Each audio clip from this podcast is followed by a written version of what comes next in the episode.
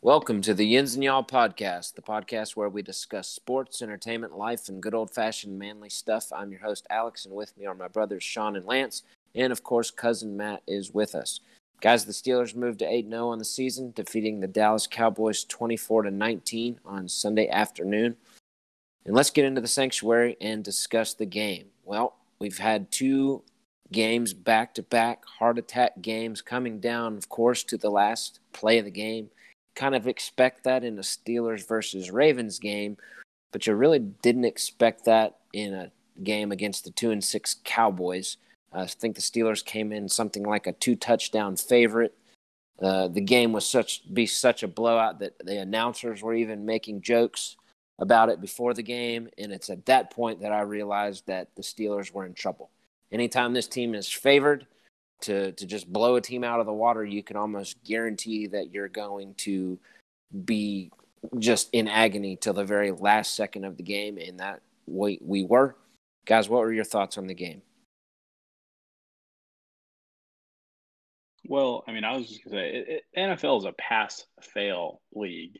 No matter how you win, no matter how you lose, it's not like the old college BCS where if you were undefeated but you didn't blow out all the people you played, you aren't going to make it to the title game. Um, at the end of the day, there ain't no. And if you know, I told you at the beginning of the season that halfway through the year they're going to be undefeated, no matter how ugly a win was going to be during that stretch, you would take that every day. So yeah, definitely not their best game, and I, I think we've acknowledged that. You know, hey, they've they've had they've like like Tomlin said after they beat the Ravens, you know, we can't let the emotion of the moment overshadow the fact that we played poorly. And uh, and I think on Twitter, Joe Haden said it's better to learn lessons in a win than in a loss. So they're able to do the right things when it matters most and, and win the game, but they can't. You know, they need to put it together and, and make sure they play a complete game.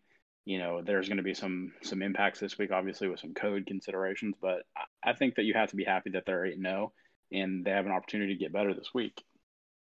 Yeah, at the I end of the day, a win's a win. Go ahead, Matt. Yeah, I mean, when we're watching this game, you know, it's kind of like I'm watching this, and basically, like I, for the past two games, I'm just waiting for them to flip into empty and Ben take over, and then it happens in Baltimore, you know, and then again it happens in this game. But how I mean, how long is that really going to last as a bailout situation? You know, they completely abandon the game plan in that situation. Like when we do that, um, James Conner like 22 rushing yards. Um, you know, I'm just worried about long-term success with with uh, the approach like that. Yeah, Ben's drawn plays in the dirt out there. I mean, he's he's even said yeah. that. I mean, that's Please. not a good look for the offense.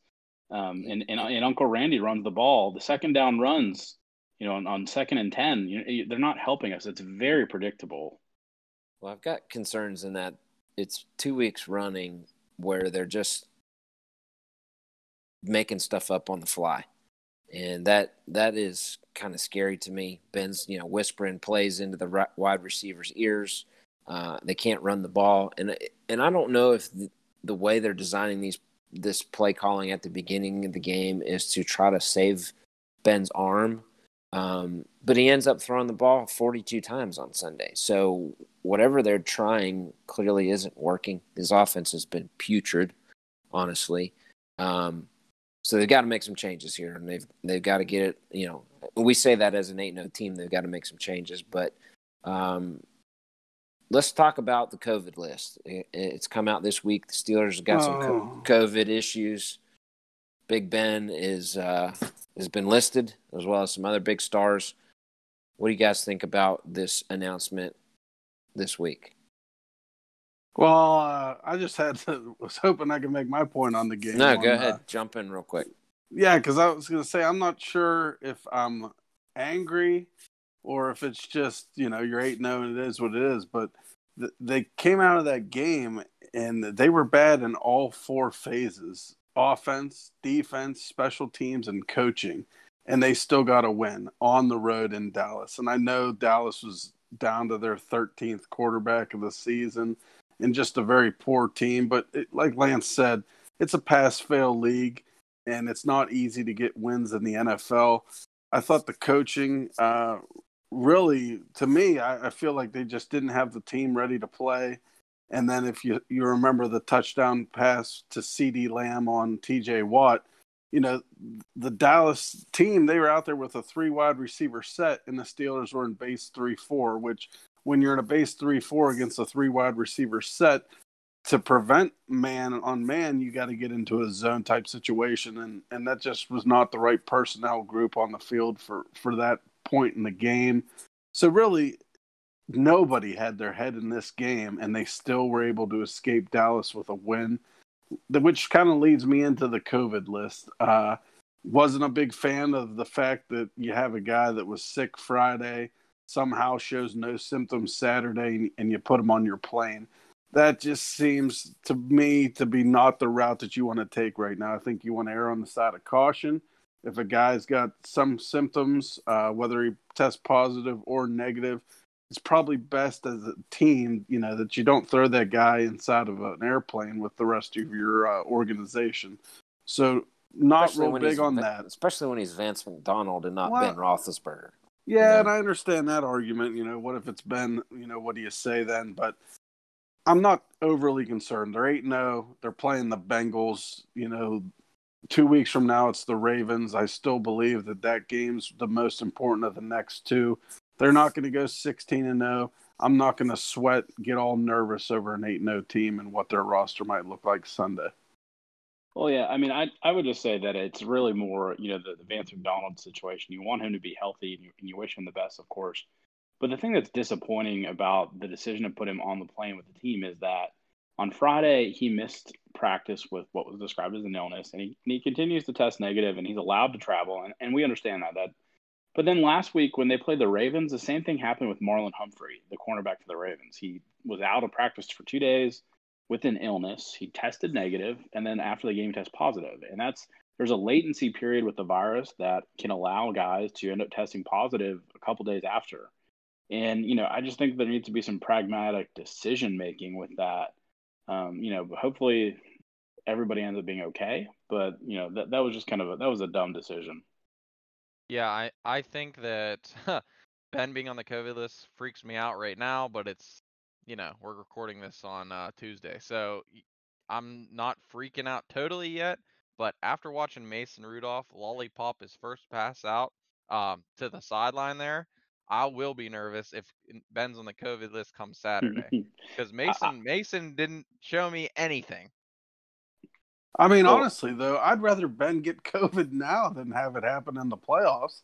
I know it's a terrible thing to say, but you know, it's the Bengals. Get, they, like, who cares? Bubble up. This, they got to bubble up for the playoffs. Is, this, yeah, they might, and that's fine. But like this game to me, like it doesn't matter win or lose. It it matters against Baltimore. If you lose to the Bengals because you have to start Mason Rudolph and then you beat Baltimore, it doesn't matter.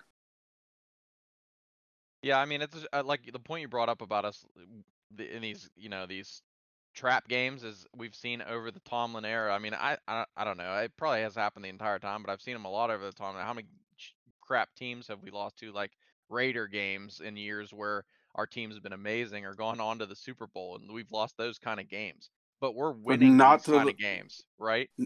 Yeah, well, we don't lose to our in in uh, division rival Bengals and Browns, even though they've been crap trap games right. for many years. They've always beaten those ones. Yeah, it says and it like you know like those trips across the cross country. The, yes. Yep. Cross exactly. Country. Yeah, you could see in the defense. I said it. I was texting you know everybody during the game. Like the defense looked asleep. You know what yeah, I mean? Tired. Like, uh, I mean, I know they were on the field a lot too, which again, this is a game that I my, key points were like time of possession. I want to see that. I want to see running the ball. Uh, didn't see either of them, so I was, you know, it's just one of those things. I think. Yeah, I mean, in in a when you play 16 games, you're bound to have a, a, a poor game or two, and if that means they had a poor game against the Dallas Cowboys, who are two and six, and they came away with a win, hey, I'll I'll take that any day of the week as long as they perform when it's important. You know, I've seen a lot of fans on on Facebook and stuff talking about how tired this team is for three straight road games. I mean, they they realize that they don't you know, stay on the road for three solid weeks, right? Like they fly on airplanes to. They didn't Private. drive on a bus to Dallas. They fly to and from. They they're at home all week. Like they're practicing in their normal settings. So you know, fans they're they're not living in a hotel for three solid weeks here, guys. They're going back home. They fly to wherever. So you know, using tiredness. I, I mean, I understand what you're saying, but I don't really buy that as an excuse in the NFL because the fact of the matter is your buy comes when your buy comes. Uh, yeah, we should have had it around now. We don't. So, but you know, people get buys in week five of the of the regular season anyway. So you just have to deal with it and move on. Uh, hopefully, we'll see what happens later in this week with COVID stuff. Hopefully, Ben's able to play. But you know what? If his knees are banged up, maybe being on a COVID list, like Sean says, isn't necessarily a bad thing. He misses a game against the Bengals and the Jaguars. And those, well, I'd rather you know, he miss a game because Right. his knee hurts than because he has COVID. Well, I mean, it's not like you and me having COVID, where we probably don't. These guys got the the best facilities, the best doctors to tend to them. They're going to be pumping them full of fluids and all, you know, everything. So yeah, we'd rather him not have it. Period. But if he's going to have it, these might be the two weeks to have it. Mm, We got no confidence in Mason Rudolph, but what else are you going to do? You're going to trot him out there, and they're going to give it a whirl. And let's not forget, even though the season was pretty bad last year, he did win. Uh, uh, you know, he did win some games, so he he's not completely inexperienced. It's not like you're marching out a first year rookie who has no idea what's going on. So we'll see what happens. It's all we can do is wait and see, and uh, we'll we'll see how they do against the Bengals this week. It is Masters Week, and that's kind of an odd thing to say in November, but due to COVID, of course, um, the Masters got pushed back, and every week during Masters Week, um, the form, former Masters champions get to select their menu for what they're going to have at the Masters dinner. And so we thought it would be kind of interesting for each one of us to give us our take on the Masters menu. If we were the Masters champ, what would we select for our fellow golfers? So Lance, why don't we go ahead and start with you? You're you're a big food guy. Give us what your Masters menu would be. Oh yeah, absolutely. Uh, you know, first I'd probably have Sean cook it because that guy's been just whipping up a storm on his back porch. I mean, uh, that, that this man is having Thanksgiving and Easter at least twice a week over there. So big shout out to Sean's Rec Teq. Um, but for my master's dinner, I mean, you got an appetizer, entree, and dessert. Uh, for the appetizer, I'm going with, a seafood buffet, appetizer style. We want some nice fresh scallops, uh, you know, done 30 seconds on high heat with some butter and garlic. Just very simple. Scallops don't have to be overdone with a lot of salt. They're just very simple. And some shrimp, of course, with some bang bang sauce. Uh, for my main entree, I'm a big time steak guy. I love steaks. So everybody's eating ribeyes with a with a baked potato and um, Brussels sprouts. And for for dessert, we're going give me the hot dog shop chocolate milkshake and coffee to follow. All right, so Lance is uh, cooling you down and then heating you up at the end there. Sean, what do you what you got on your Masters menu?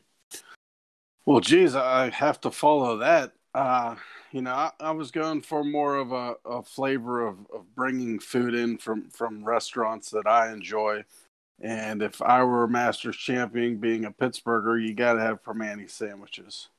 That's a must have. And then I'd also give a call to Mr. Walt Disney, Mickey Mouse.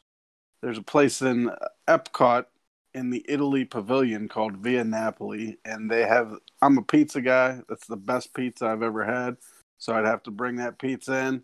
And then local Oakmont Bakery here, uh, they have this king cake that they serve. Uh, it- it's just incredible.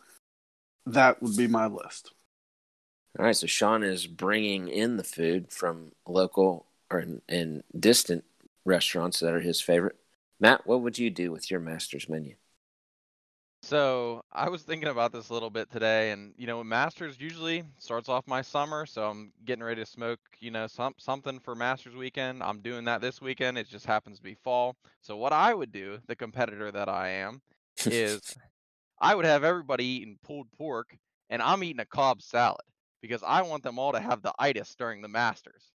Just like how Chappelle's on, um, Chappelle's just released on Netflix and HBO Max, all wrestler shows. I just watched that episode where it, you know, he has the ribs at the end where he's like, "This is how I go to bed. I get the itis." so I'm using that uh, to my advantage there and getting everybody some nice Mhm. barbecue, something that'll sink down in their stomach, make those walks to the driving range a little longer. But I'm I'm getting that Cobb salad, baby. Could be why uh, Tiger Woods is serving the Mexican. Uh, There you could, go. You know, be laced with salmonella or something. These guys will all have diarrhea come this weekend, and Tiger will just stroll to the finish. Um, for my Masters menu, I, I, I I'm going with cup of chili as the appetizer. Um, I can't eat salad because I, I get kidney stones, so pretty much green leafy vegetables are out for me. So I'm going with the cup of chili with cheese, onion, sour cream, all mixed in there. For the main course, we got filet mignon, garlic mashed potatoes, green beans, and a roll. And I'm following it up with a dessert, death by chocolate, some cheesecake, and chocolate milkshakes. Like Lance mentioned, that sound pretty good to me as well. Um, so, you know, for those of you who are listening out there, give us your master's menu. Tweet at us, send us on Facebook, Instagram.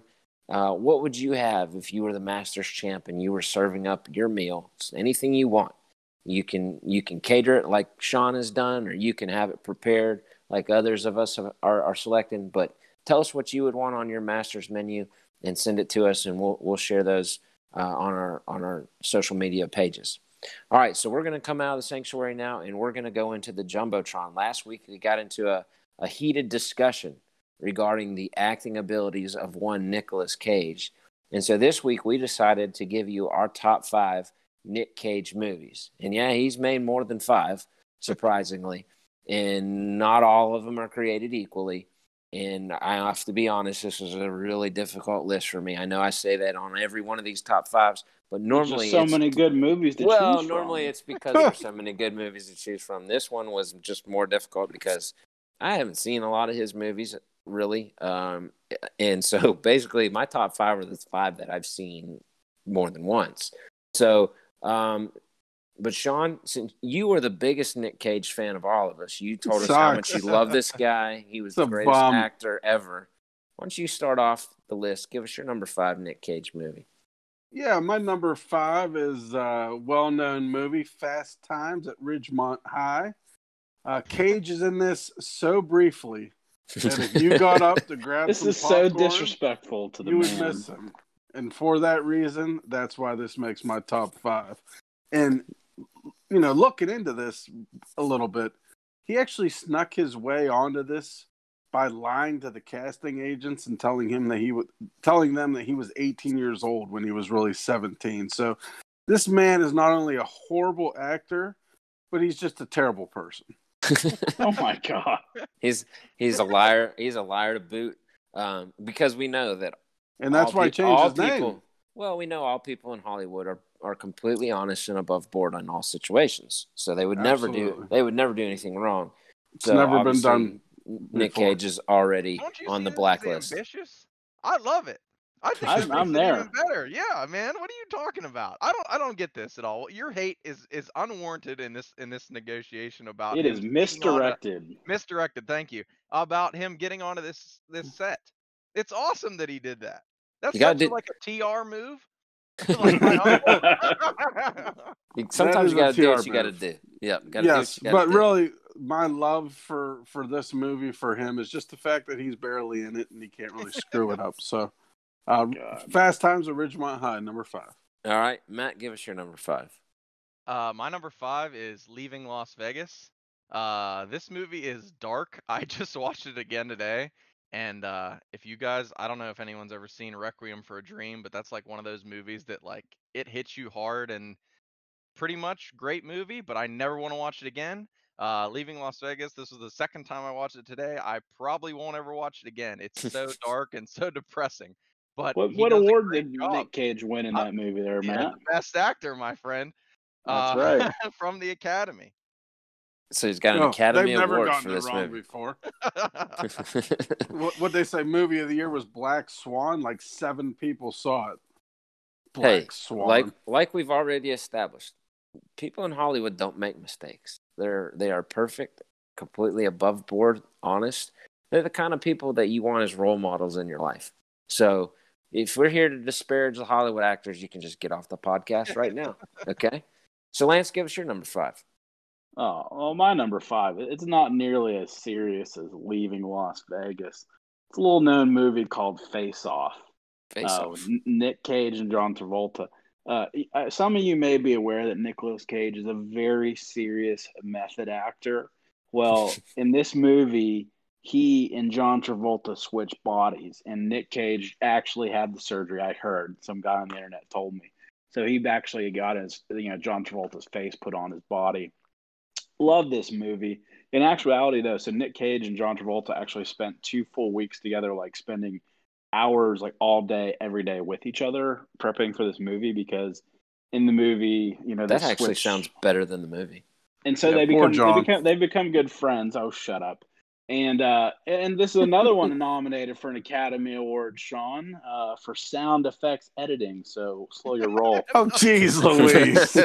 oh, Um, That's a- but that's anyways, that's a- this is That this is a coveted great. award in Hollywood.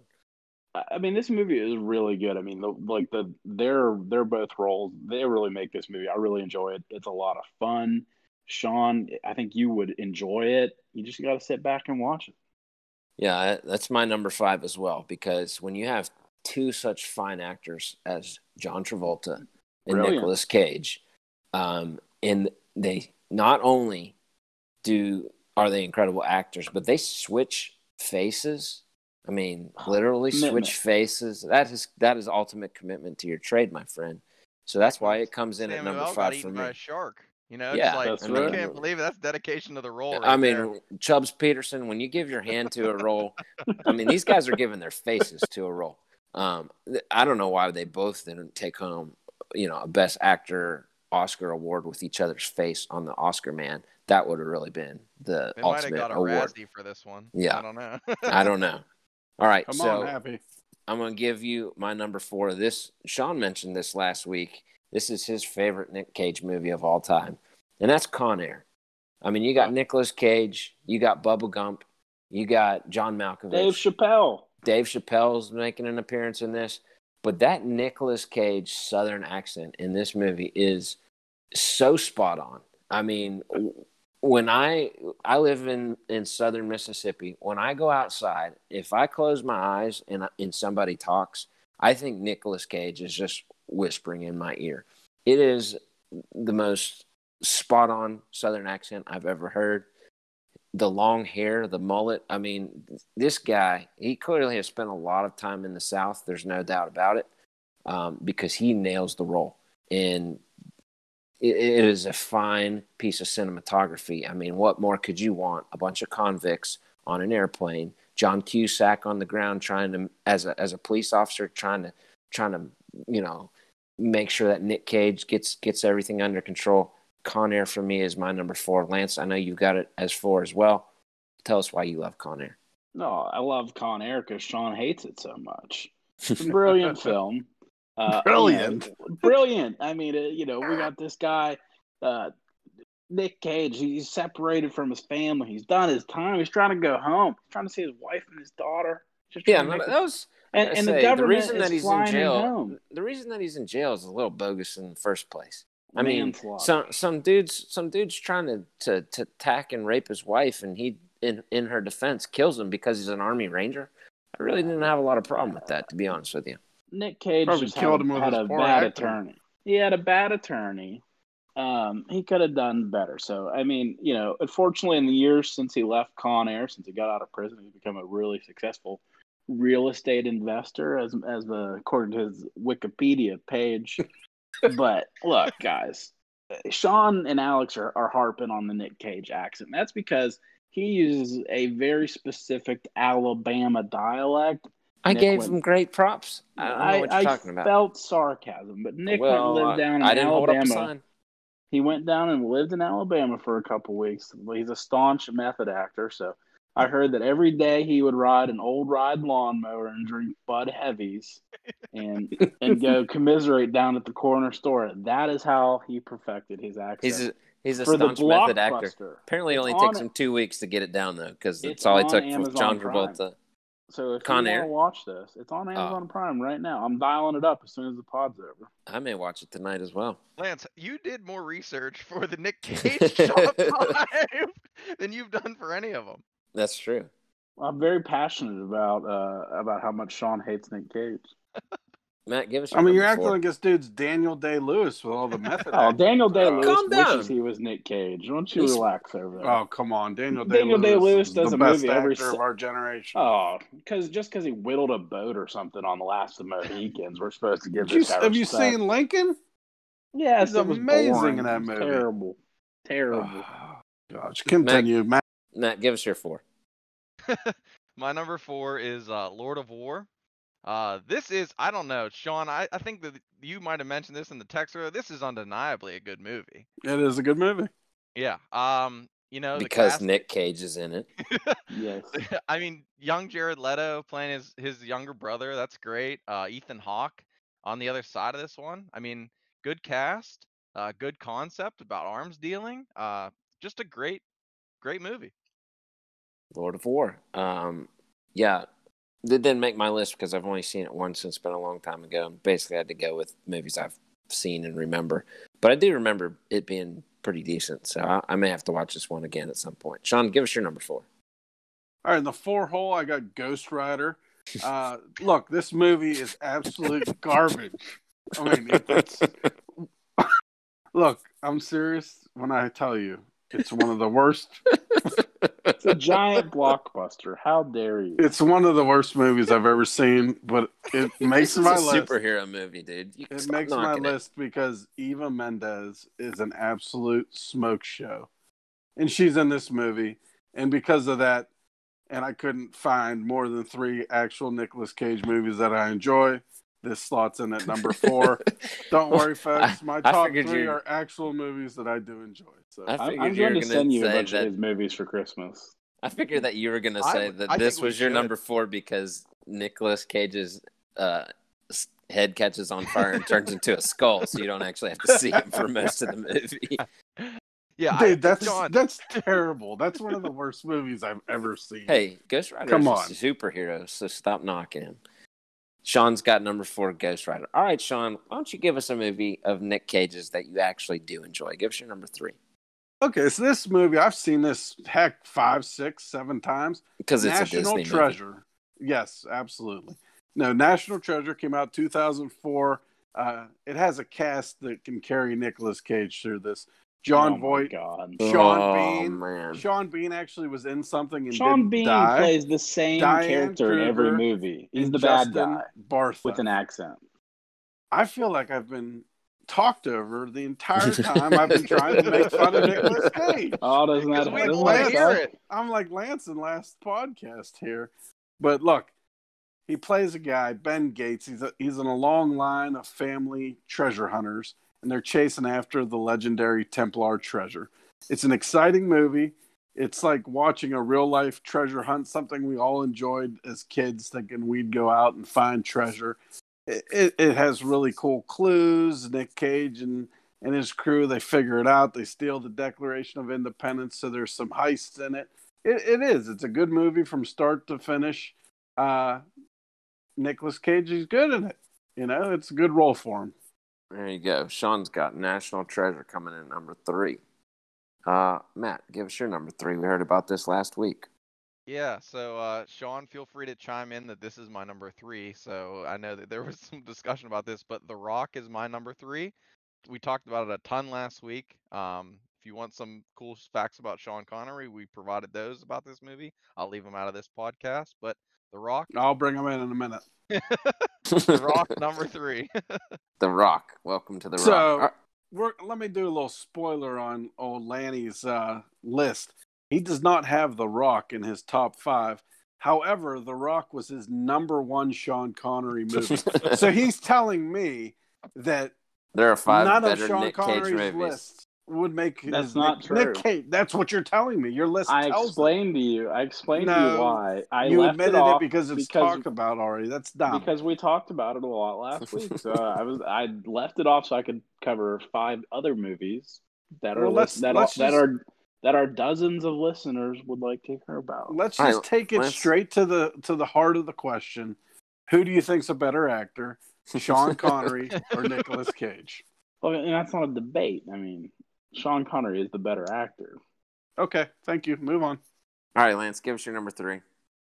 Oh, my number three is a film called Knowing. It was a science fiction thriller. Came out in 2009.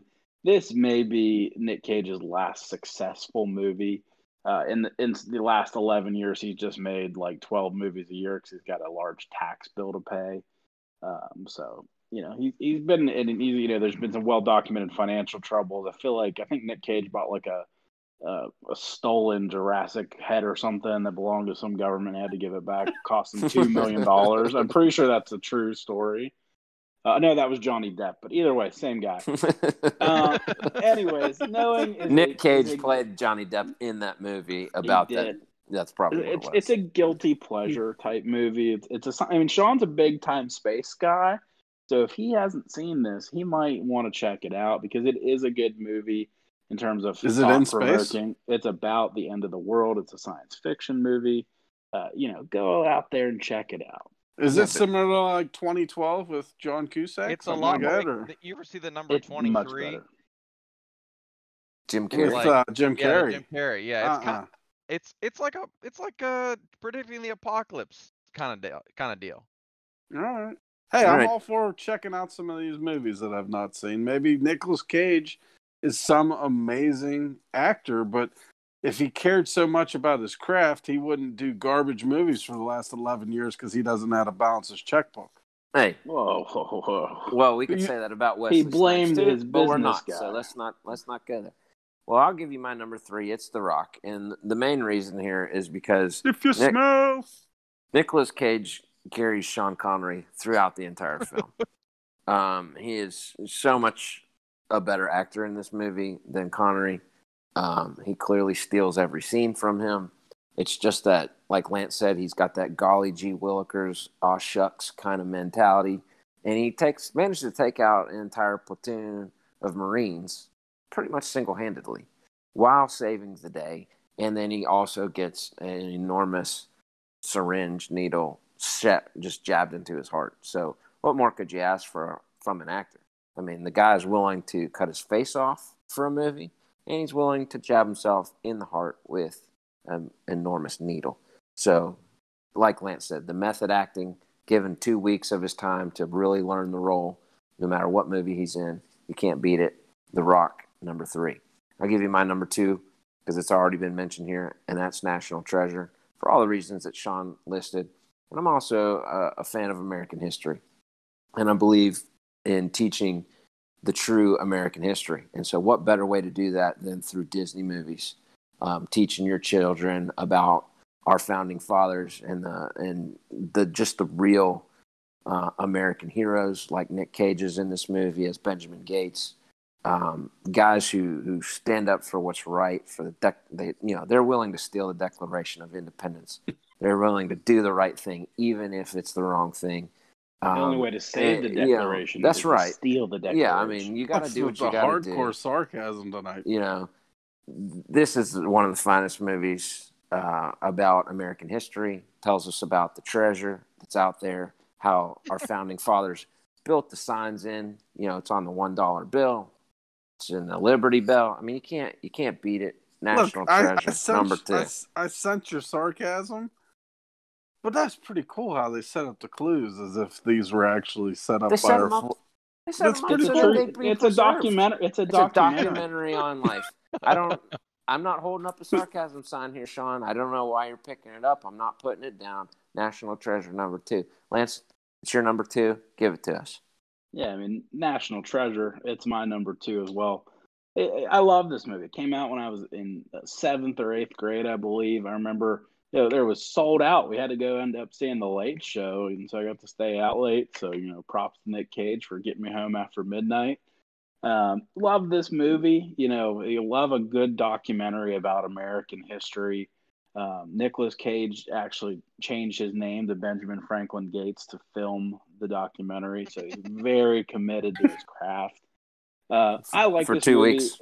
it's a great movie. I like I like National Treasure Book of Secrets, which is the second one, and of course, in the second one they tease a third one, which unfortunately has never come to fruition. So It's coming. um, so It's coming. since Sean has spent so much time down there with that with that mouse in Orlando, maybe he could pull a few strings because I would like to see how the story ends. I, I, I've heard it's, it's it's in production, so it's coming. They've been saying point. that for forever. Matt, give us your number two. My number two is a Coen Brothers movie that Nick Cage was in in the late 80s called Raising Arizona. This movie, I not a ton of people have seen it unless you're a big Coen Brothers guy. It's you know, it's it's a weird movie. Uh, Nick Cage kind of deals a, a child basically from a um, a mogul. Uh, I think he's in the furniture business, and uh, he because his his wife you know can't have children, um, and they want to raise a child. Uh, turns into a whole thing where you know the devil is essentially r- on a motorcycle hunting Nick Cage down to get this child back. Uh, it's intense. It, I mean, it's it's just a funny like goofy Coen Brothers movie um, that has some good heart behind it. Does he play the Ghost Rider who's trying to hunt him? you know, It's it's, a good funny that he later does that. Yeah, no, he doesn't. He's he's the guy that the Ghost Runner is Ghost Rider is hunting. but uh, yeah, it's good. So I wonder, you know, how long he took to to get into this one. Probably two weeks. Yeah, Lance.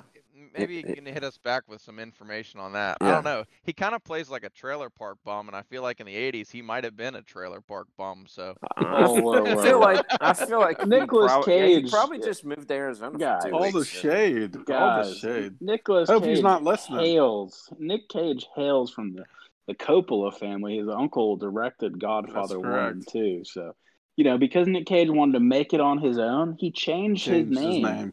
So he could not be, you know, given roles because of his, who his family is, but because of who he is as an actor. Became one of the biggest blockbuster stars of all time, and he didn't have to wear some stupid Avengers uniform to do it, like every other guy that's done it the last fifteen years. He did it based on his ability to draw Yeah. you into the film. I mean, Robert Con Downey Air, how- Jr. would he would act him off the screen, dude. And what? He wears a few Anything. flies with a little red thing. Cool, man. Sean, really give us your excited to visit that next attraction at Disney, man. Sean, give us your number two. Uh, Lord of War, 2005. Uh, Matt kind of hit you guys with the incredible cast. Uh, basically, he's an arms dealer at the end of the Cold War, supplying illegal weapons in disturbed areas of the planet. By doing so, he becomes a millionaire. Ethan Hawke's the Interpol agent that's chasing him throughout the movie. Uh, just looking into this, the filmmakers actually worked with real gun runners in the making of this movie. They uh, had tanks that they lined up for for one actual uh, set in this movie that belonged to a Czech arms dealer, and they had to have them back to sell to another country. This is all real, and they also used a real stockpile of over three thousand AK-47s because it was cheaper than getting uh, prop guns. And when they when they shot that scene with the tanks, they actually had to inform NATO so that they didn't think that there was some type of war that was being hashed out. I mean, that that was kind of pretty cool Well, stuff. The, the that they actually did that Have you not been paying attention to this podcast? I mean, Nick Cage is a method. method actor. actor, man. yeah. He spent two weeks as an arms dealer Is that why he learning wouldn't this trade actually- here. Is that why he didn't like to have a gun in the Rock? Because method acting, he would actually have to shoot somebody. Probably, probably. Makes I sense. mean, he gave his face for a role. What else do you want from this guy? He's Why don't you devoted, ahead? devoted to his craft. Why don't you give us your number one? All right, number one. If you smell what The Rock is cooking, it's The Rock, and this stars Sean Connery, and he's an absolutely amazing man, amazing fir- Scott. Who had Oh. first billing in this movie? Sean Connery. Are you sure? He should have first billing. I think Nick Cage probably built. Yeah, he got a cottage built. did. Yeah, dude. but I think Nick Cage is first billing in this movie. Okay. Well, anyways, Nicolas Cage is good in this movie alongside Sean Connery. I thought they they worked well off of each other. Uh, actually, reading into this, apparently Nicolas Cage ad libbed a lot of his lines for this movie. Uh, changed up a lot of the lines that were written for him to uh, actually make his character, you know, more dorky and kind of fit fit the role that they were looking for. So I will give credit where credit's due. I always did enjoy this movie. This was probably the first Nicolas Cage movie I saw, so I've always liked it. It was some of his later works that kind of soured me, mainly Con Air and Ghost Rider and some of those trash garbage movies that he made. Uh, Ghost, but Ghost as far as The four. Rock, yeah, well, that's because Eva Mendes is that hot that it still gets on my list. But uh, The Rock is a good movie. We talked about it last week. It's on. I was it on everybody's list other than Lance for some was- weird reason? It was not on my list. I explained the reason. it's on my So- list this week, but not not for Connery. The Rock, number one. Yeah, and and you know, like you said, he ad libbed. Well, he spent two weeks um, do, doing those Mad Libs workbooks that y'all did. You know, when you were kids in the car. That's how he prepared for this role in The Rock. All right, Y'all leave Lance. Nick Cage alone. Matt, me, all of our movie number one is our Gone number in one. 60 seconds. Gone in 60 Seconds. And this, by far, hands down, is the best Nicolas Cage movie. You can't even argue it. I'll let you guys go ahead and share why you think it's the best. Well, uh, I'll just real quick. Mr. Method Man himself went to. Uh, he did most of the driving for his stunts. He drove all the cars. He did. Uh, For two went weeks. two- he went to two different driving schools to prepare for the movie, um, and he he continues to pursue it as a hobby even after the movie wrapped. I mean, this is a good cast here. I mean, they got we're talking Angelina Jolie. This is her in her prime, looking fantastic in this film. We also got Giovanni Ribisi. I mean, you can't go wrong. You got You Vinny got- Jones, I former you got- soccer star. Just a fantastic movie. Uh, D- Timothy Olyphant, a young Timothy Olyphant, is in this movie. Uh, You know, love this movie. Nick Cage, number one. Who Number one stole all-time from best who? actor. Fat, was this before or after a Fast and Furious? This Before. This is before. before. Yeah, definitely before. So, Way so better. did they did they kind of steal their franchise off of this movie? No. Well, this is actually This a, is a standalone movie. Oh, and, is and JJ. JJ Abrams did a lot of the rewrites for him in production. There you go. Yeah, Gone in 60 Seconds. I, I'm I'm not like a crazy huge car guy, and I'm I'm especially not really a muscle car guy. But you got to tell me that prefer Prius. everyone. Yeah, I prefer the Prius. No, uh, I'm definitely more of like a you know European uh you know supercar kind of guy. But anyway, who didn't want Fiat. Eleanor at some point during when they were you know watching this movie over and over again? Uh, the turbo nitrous button. Who can forget about that? He blasts to Palm Springs, baby. That's right. Sunfire Yellow. Just No. forget. And I mean, it's got a it's got a catchy song at the very beginning there. Um, Oh, yeah. You know that that opening scene is really exciting.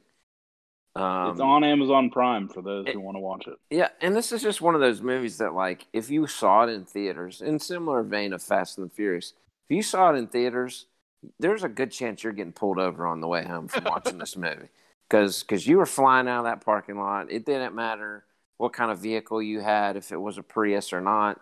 If that bad boy was getting, you know, if you had the Prius, you're going zero to sixty in like ten point two minutes. You're just gonna get gonna fly home because it's it's a fun movie. I mean, he, they steal what fifty cars in one night in this movie. Yeah. I mean, Oh, it's an yeah. inc- incredible feat, and Yeah. uh, you know, so uh, I heard that Nick The likes that haven't been seen since last Friday in Aliquippa.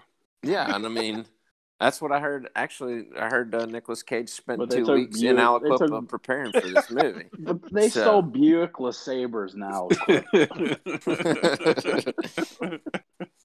Hey, that's Yeah, a he- hot car. they were stealing some of the some of the finest cars. Uh, it, you know, I mean, they stole cars out of the police impound in this movie. So I mean, come on, there's nobody. Great place to get them. nobody in Quip's pulling that off. So let me uh let me recap our top fives. We'll, we'll, start with Sean's because his were so great. Number five, Fast Times at Ridgemont High. Four, Ghost Rider. Three, National Treasure. Two, Lord of War, and one, The Rock. Lance gives us five, Face Off. Four, Con Air. Three, Knowing. Two, National Treasure, and one, Gone in 60 Seconds. Matt gives us number five, Leaving Las Vegas. Four, Lord of War. Three, The Rock. Two, Raising Arizona, and number one, Gone in 60 Seconds. And I hit you at number five with Face Off, number four, Con Air, three, The Rock, two, National Treasure, and one, Gone in 60 Seconds. Well, as always on the Ends and Y'all podcast, we want to give you some must see TV. So, Matt, why don't we start with you? Give us what your must see TV is this week. Yeah, my my show is a show called the The Undoing. It's on HBO right now. Uh, Nicole Kidman and Hugh Grant are in it. Um, three episodes out right now, so it's actively running. I actually just caught up with this this week. Um, it's a good show. Uh, I don't really know what's going on, and I kind of like that I'm three episodes in and I don't know what's going on. So if you like, you know, kind of like a deceptive murder mystery kind of thing, uh, check it out. All right, that's The Undoing. Lance, give us yours. Yeah, mine is also on HBO. It's Chernobyl uh, miniseries that came out, I think, last year.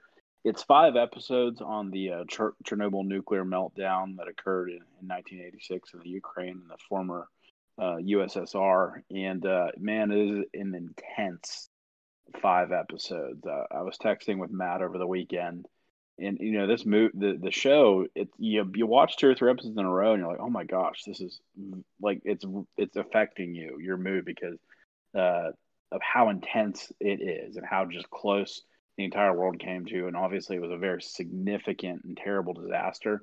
But they were the world was literally within days of it being a million times worse. Um, and there you just find out a lot about the incident that happened, the gross safety negligence that led to this result, and you know how much closer we all were to even after it blew up to it being way worse. So just things you just never heard about. I mean, you obviously you know knew that hey, the Chernobyl nuclear disaster, you were aware of it, but you don't know a lot of the things that happened in the background. Just how lucky humanity has be, been in that incident. Incident. Um, so I would really just encourage you guys to check it out. It's on HBO. Yeah, and you can actually go there now and take tours of this place. Um, there's a but documentary you leave series in the dark. No, well, there's a documentary series on um, Disney Plus, and I can't think of the name of it off the top of my head, Ooh, but it's a, fa- uh. it's a father and son, and they go. It's about six episodes long, and they just take a trip together somewhere. And one of the episodes, they go here to Chernobyl, and it's a pretty interesting kind of look behind the scenes of it. Have you ever seen? Have you ever watched River Monsters? There's I've an never- episode where he actually goes there and fishes at Chernobyl, which is kind of cool. Hmm. And he gets the three-eyed fish like Bart Simpson does. Interesting. Catches Sean, a what- big black catfish. Sean, what's your uh, must-see TV this week? So I got a couple. First, obviously, watch the Masters. It's the the best uh, golf event of the year. We always look forward to it in the springtime. Throwing us a curveball in November, but I'm sure it's still going to be beautiful setting. And what better place to see? Get to watch Tiger Woods in a tournament that he always plays well in, which brings excitement. So the Masters that airs all week on uh, ESPN and CBS. Uh, and then also Matt actually touched on this is the Chappelle show, and that's recently been added to the Netflix library. The Chappelle show, hands down, is the funniest sketch comedy show in the history of TV. I mean, I can't remember an episode that I didn't see that I didn't laugh hysterically. There's so many skits that I would love to talk to you guys about that I probably shouldn't, but just go on and watch it. From the very first episode, the very first skit that he shows is amazing, and it just continues to be good the whole whole way through. So Chappelle Show on Netflix. All right, so that's on Netflix now. Uh, you guys are probably going to kill me for my choice, but I was feeling a little nostalgic this week and thought, man, I haven't seen this show in a long time.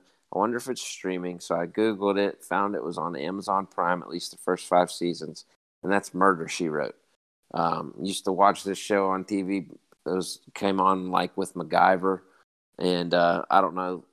Jessica Lansbury kind of reminds me of uh, not Jessica, Angela Lansbury is her name. She plays a lady named Jessica in the in the show, but she kind of reminds me of my grandma, Grandma Ruth. And so uh, I've been watching a few episodes of Murder She Wrote. We've had I've, we've had uh, coronavirus in our house the last couple of weeks, and so we've had opportunity to watch a ton of TV to the point where I was like I couldn't take watching television anymore.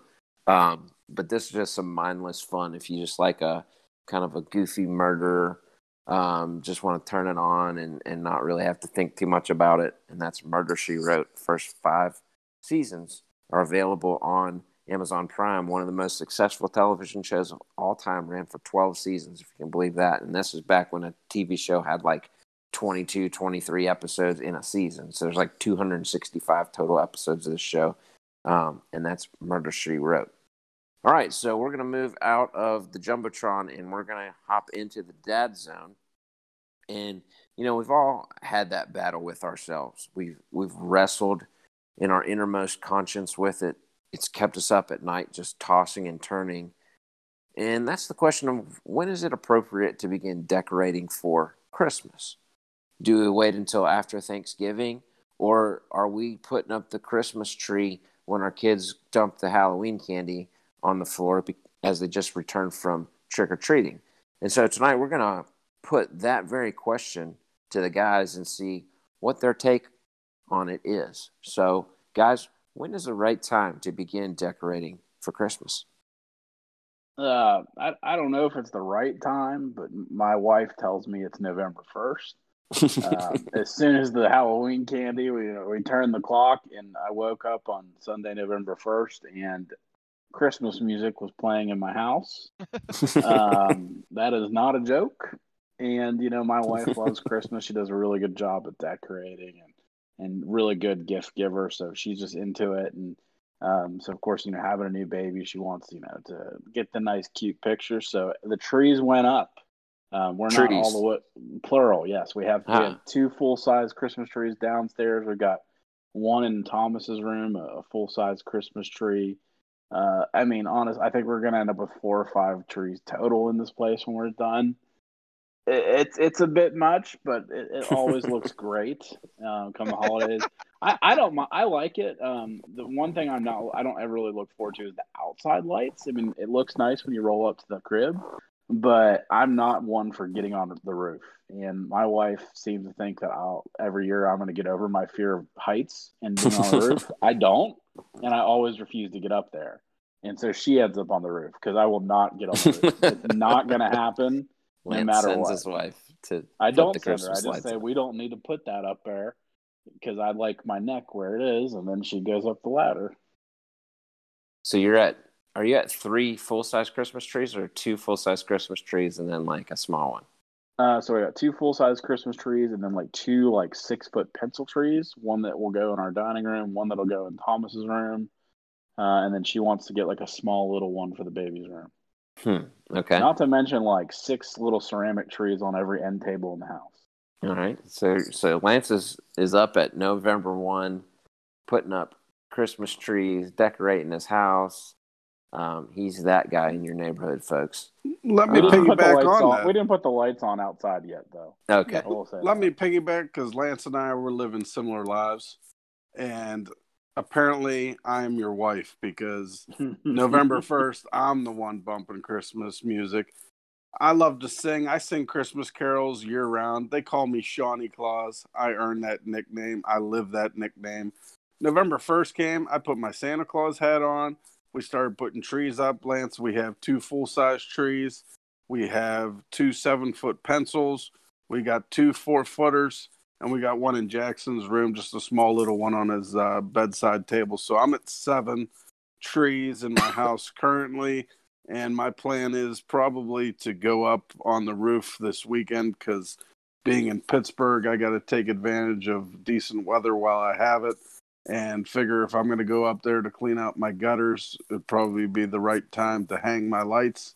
Not sure that I'll turn them on necessarily yet, but I'm going to probably get them up there while I'm, you know, I'm not going up there when it's 35 degrees and sleet. So, uh, look, there is no right time to put up Christmas decorations. There's no wrong time. It's 2020. Kobe died. We've been living with COVID 19 we had a presidential election in our face for four or five months. Our phones are ringing off the hook with all these goobers telling me to vote for them. I'm sick of all the negativity on Twitter. I want some happiness in my life. And if listening to Brett Eldredge sing Christmas carols and looking at lights shining in my house and Christmas trees all around and smelling the beautiful smells of the the candles that are burning and baking cookies makes me happy, then I'm going to Mm. do it. And Your if that pep- bothers peppermint buttercream suck it. frosted cake. Sean, yeah, Sean, I I baked a say- cake from scratch. Suck I it. gotta, I Uh, gotta say, Sean, suck for as much as we disagreed on Nick Cage, I, I can't agree with you more on, on the Christmas take. I mean, it's been a crap year for the world, so I, I'm very happy to. I'm sitting in front of a Christmas tree right now. It's kind of it's kind of cheery in here. Yeah, So- and not so- to mention Alex is coming up, and he's bringing his family, and obviously uh, want the kids to come over and enjoy our Christmas tree. We have a nice big nine footer. Uh, it's a real beautiful tree, so uh, hopefully they'll enjoy it when they come over. So Matt, you're you're a different phase in your life. you just uh, just recently married about what now? Two years. yeah, Um, about a year and a half. Yep. Okay, and no kids yet. So, w- when do you start decorating for Christmas? Do you have a tree in every room of Christmas your house? You know, when, Yeah, when do you be begin? You know, Ebenezer Santa, Santa's second. Santa's not rolling down the chimney. Uh, Matt's idea get- of a you're not Christmas getting up tree at is- five a.m. to check this stuff out. You're not Stacking icy lights shit. up in a exactly. pyramid. That's Matt's idea of a Christmas tree right now. Yeah, I uh there's not a it, okay. So Do you have a Christmas tree? yeah, absolutely. Okay, so we, we just bought our house. So we were living in an apartment in Lawrenceville. So like, you know, we didn't have a ton of room for decorations. I never had to deal with outside lights. It was great. I don't know what's gonna happen this year. uh cat cat's cat loves christmas uh i love christmas too i just you know the whole thanksgiving don't wanna decorate. thing yeah that that's part of it i don't want to take the take the crap down uh that's that's the worst part sean's talking Oh, about on- demolition's always easier. well no wait a minute you're talking about you don't want to get on the roof when it's sleeting when are you going to get on the roof and take it down in april yes, yes, probably. Yeah, we always get at least one decent weekend. I'll find time. Yeah, so I'm definitely a post Thanksgiving. I will be, you know, we'll have all kind of new stuff. We threw a bunch of the old stuff out when we moved. We'll have a bunch of new stuff, so I'm looking forward to that. Writing that check, uh, and then I'll be up, uh, after the weekend after Thanksgiving, putting stuff up. I'm sure. Um, you know, I, I when it comes to Christmas, I like the subtle flair, the stockings on the on the on the fireplace, which we actually have one now, so I'm excited to do that. Um, we were just hanging them on wherever we could find last year. Uh, you know, putting the tree up. We have, you know, one tree. Sorry to disappoint everybody. Um, I think we're gonna get to two this year. Uh, so Whoa, yeah, get It's a a slippery slope, man. Yeah, I know. past one, slippery, slippery slope. yeah. Uh, so yeah, I I think that uh, you know, I, I don't ha- no, don't knock anybody for putting them up early. I'm just, I think I'm of the opinion that. Like, don't you guys think that you lose a little bit of Thanksgiving with this? Like, shouldn't you be hanging cornucopias all over the place or something? I, I No don't one know. hangs I'll- I'll tell you what we do. Pilgrim statues. I can still tell watch you what we football did, with a Christmas tree lit up. We for for Thanksgiving we didn't we haven't my wife the way she's done it she did not decorate the dining room. So the dining room is going to be all Thanksgiving fall, and the rest of the house is going to be Christmas. And then after That's- Thanksgiving, she's going to put in the Christmas stuff in there because we have Christmas china. It weighs 200 pounds. I throw my back out every year pulling it out of the attic. Um, you know, she'll hang Christmas bulbs off of like the light in our room. In our, I mean, dude, it's it's out of this world. It looks like you stepped into uh, Saint Nick's workshop when you come to this house. I think I'm just jaded from my mom is like that. She, I mean, she's got her huge tree up. She's already already. decorated. Treezilla. I Yeah, know. I know. Treezilla. It's up and running. I don't even know how tall do you guys think that thing is? Fifteen. That's a 12 feet? footer. 12 footer. yeah. How Like, does it's she put that up? How does she put that up? Uh, I Your don't know. dad She got a ladder? manages. It's She a probably- ladder, dude. She pays Yeah. the neighbor to do. it. yeah, right. Mrs. Cook definitely comes down and helps decorate it. For Um, sure. yeah. So you know, uh, Christmas. I'm excited for Christmas, but it's not Christmas yet. Yeah, we don't normally decorate until after Thanksgiving, but we're in a dilemma this year. Um, and, and really, this falls on any year we come to Pennsylvania for Thanksgiving because, you know, I was looking at it and I said, well, you know, if we don't, if we wait till after Thanksgiving to do it, it's going to be already in December before we get to do it because we'll be traveling back probably the day after Thanksgiving or something. And then we won't have, by the time we get home, because it's such a long drive, that weekend shot. So we're already looking at like December 8th. before you're even getting it up. And then you don't really have a whole lot of time to really enjoy the tree.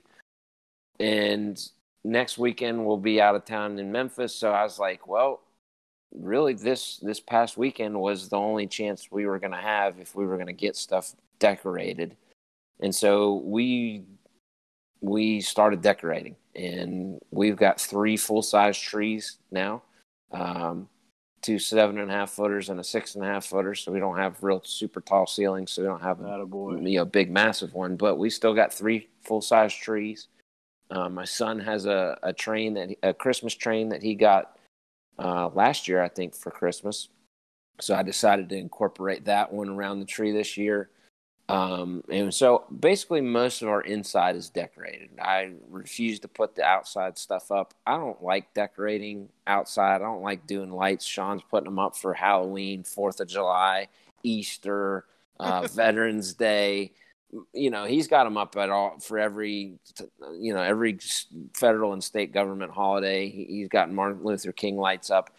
I, I'm just not. I don't like doing all that stuff last year was the first year I put up lights on the on our house, um, and they did really look nice. But it was a lot of work, um, and I, you know, I got the whole thing lit up. I'm not kidding you. Everything that was on the, I was on the final strand. I plugged that bad boy in, and but I mean, it just, it just blew up all at once, and every light went out. And I mean, I'd been out there for hours, and I got to tell you, at that point, the Christmas spirit was very low for me. And I, I mean, I was just like, this isn't worth it. I wanted to rip every light off the house. I almost pulled a Chevy Chase and like, you know, drop kicked the reindeer in the yard and all that kind of thing. Um, but it does look nice. But I'm going to wait on the outdoor lights until we get home from Thanksgiving, um, and and hopefully it works out just as nicely as it did last year. But we did decorate.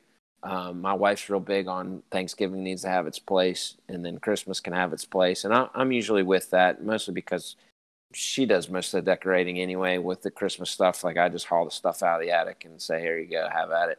Um, and watch Golden Girls or whatever crap you're watching. yeah, Murder She Wrote. Get it right. Well, I, I have Um, eight trees up right now. If they would have left my IC Light cans from the eight Steeler games that were going on, you know, just build those trees and leave them up throughout the season. We'd have eh, 16 trees by the end of this. Yeah, nothing you go. classier than a- Nineteen. than You'd have nineteen. pyramid of, of empty beer cans. I mean, no, nothing classier than that. Has Might as well anybody just get some shotgun shell lights to hang on them. So That's Heck right. yeah. Yellow Yeah. cans already reflects light. Has anybody watched a Christmas movie yet? Mm, No. No. Okay, Have so we've watched The Grinch. We've Okay. watched Christmas Vacation, Christmas with the Kranks. Uh, now is this you? so is far. this you making making this choice, or is that because like Jackson wants to watch it? Yeah, that's Lindsay wanting to get Jackson into Christmas because look, he's a Halloween fiend, and I like Halloween, but I'm a Christmas guy, so I've been trying to sway him a little bit throughout the years. But he'll watch Halloween stuff, you know, any day of any month throughout the year, and uh, for me, Halloween's like a weekend type deal, and yeah, yeah, you know what? I decorate my yard in my house with lights, but I do it for my kids and I do it for the neighborhood kids because they enjoy it. And I'll see Sean people was walking by the house. Oh yeah, they drive me nuts. Like Yeah, I I'm sure Tiny Tim knocks by. on your door and says, "Oh, thank you, no, sir, for the no, Christmas but I lights." see people walk by with their kids, and the kids stop and they're pointing at things and decorations that I have up, and you know, it, it's fun. It, He's it's what it's all a about. He's a It- service to his neighborhood. Yeah, Hey, yeah. I live in a neighborhood. It should be a community like that. I feel like more people should want to do those things because when I was a kid, I enjoyed seeing lights on houses. And I'm sure you guys have done this with your kids. You drive around, you look at lights and neighborhoods and things like that. So I'm just, Oh, you know, Well, just helping out. Well, it's and this is a little known fact. One one of the Nic Cage movies that just just barely missed my list is a movie called The Weatherman, and then and you know Nic Cage spent two weeks with Sean learning how to be a family man and to decorate his house to prepare for his role in The Weatherman. So if you haven't seen that one, go ahead and check it out. It's one of Nic Cage's finest. Sean Yeah. worked He closely actually, he actually Nic had a movie called. He actually had a movie called Family Man. Family Man. Yes. I think no, but isn't the Weatherman where like he's the rich I think you're weatherman. thinking he about does, the and he, Family Man. That- and he that's skips. Family yeah. Man. Okay, well there we go. The Family Man is the movie And I those meant two weeks talk were about. hell. That guy is a dick. well, yeah. Did he have the southern accent while he was trying to do it? I mean, Oh yeah, the entire time. The entire Yeah, time. Absolutely horrible. He didn't pick up after himself. He'd take dumps and not flush the toilet. He was just an absolute bear of a roommate. You leave Nic Cage alone. well, we've got some great top fives coming your way through the holiday season. Of course, we're going to give you our top five Christmas movies. That's going to be a, an exciting episode. I think we'll probably do like top five Christmas songs. Uh, Sean's gonna already talk prepping about for those. Yeah. I mean, we're I don't need to prep. yeah, I he- know it. he knows it already. He's got them tattooed on his arm. Um, we got. We're gonna give you some some top five Thanksgiving food. That'll probably be on our next week's episode as we're rapidly approaching Thanksgiving. And and Matt and Sean, the real question is here: Are we gonna get together and do a live recording since the three of us will be in the same place for the first time since we started this podcast? Is that going to be a possibility? And and we can do Lance like we did a long time ago we'll take a picture of Lance and put him at the table. That way he, he can be represented, and at least three of the four of us can be together and do a live show. You want to try to do something like that? Yeah, absolutely. I can get Yeah. that worked out for us. Yeah, that'd be great if we could we could all get together and and you know, like I said, Lance, we'll represent you with a with a, a portrait, like we Yeah, once I'll did in a family picture. Yeah, I'd probably have to sit that one out because I don't think I'd be heard over the three of you together. We could do a live Thanksgiving recording of our uh, of our family at Thanksgiving, but you know we'd have to All turn the would hear is mics down, Turn the volume as low as down. you could. Yeah, yeah. If you want to save I don't know your if my production skills are that good. I don't know if I can handle that. it might be tough. Might be tough. Well, it's been a great episode. That's going to wrap us up for this edition of the Yins and Y'all podcast. Make sure to subscribe to the podcast on whichever podcasting platform you prefer. We'd appreciate it if you would rate us and leave a comment. It helps others find the podcast and it helps us to improve. Make sure you follow us on all the social media platforms. We're on Twitter, we're on Instagram, we're on Facebook. You can find us at all those things at Yins and Y'all. And remember, whether you use Yins, Y'all, or something else, there's always a place for you in our listening fan base. Peace.